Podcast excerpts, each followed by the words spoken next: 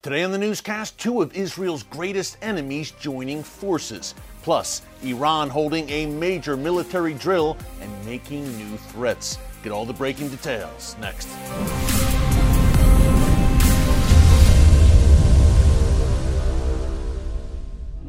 Hey folks, Eric Stakelbeck here. Welcome to the Watchman Newscast. We start off this Christmas week with an update and some good news. Israeli security forces have captured the terrorists behind last Thursday's deadly shooting attack that killed a Jewish seminary student and wounded two others in the Israeli settlement of Homesh.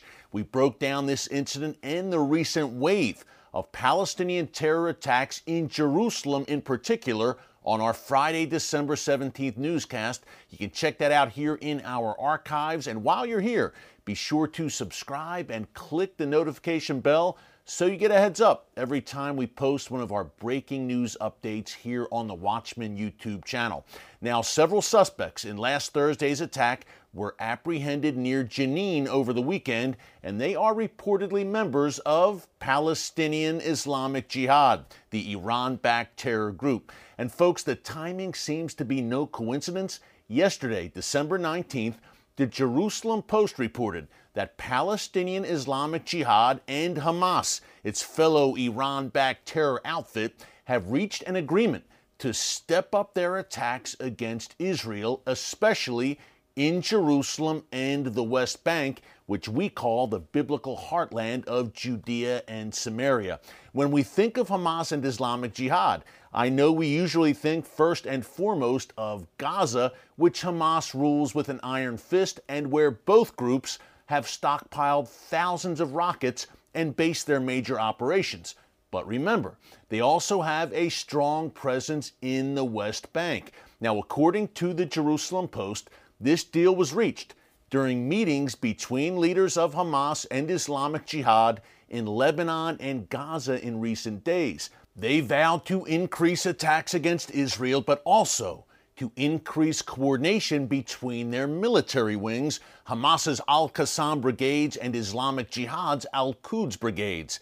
The deal is seen as a way to not only target Israel, but to weaken and destabilize the Palestinian Authority of Mahmoud Abbas as these Iran-backed groups position themselves as the true champions of the Palestinian cause.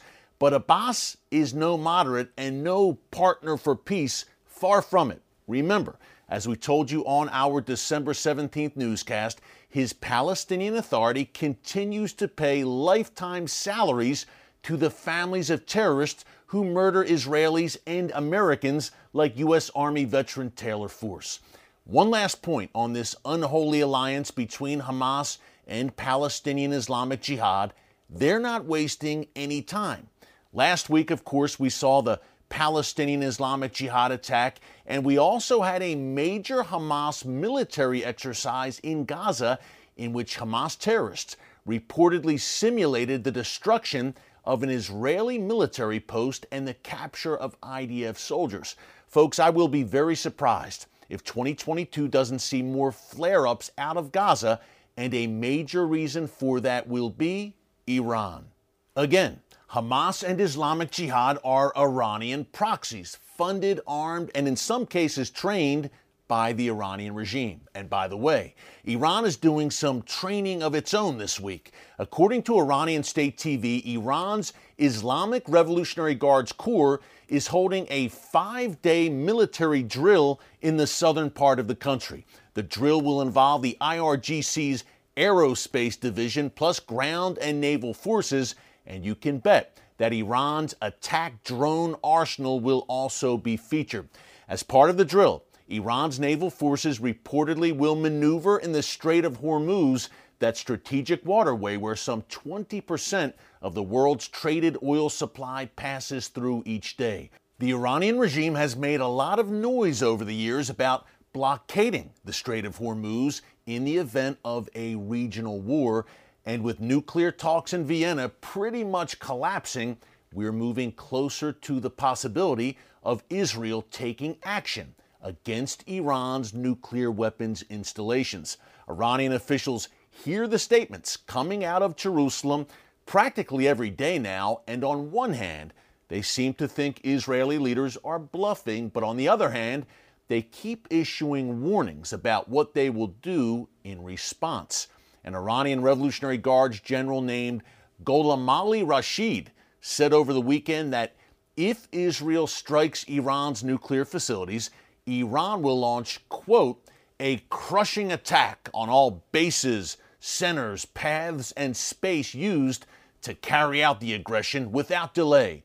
So there's the threats from the regime. And of course, last week we saw an official Iranian newspaper publish a map of Israel that included a detailed target list of sites Iran says it would strike if Israel attacks. But on the other hand, there's the bluster and overconfidence. In that same interview over the weekend, General Rashid said Israel wouldn't dare strike Iran's nuclear program without a green light from the U.S.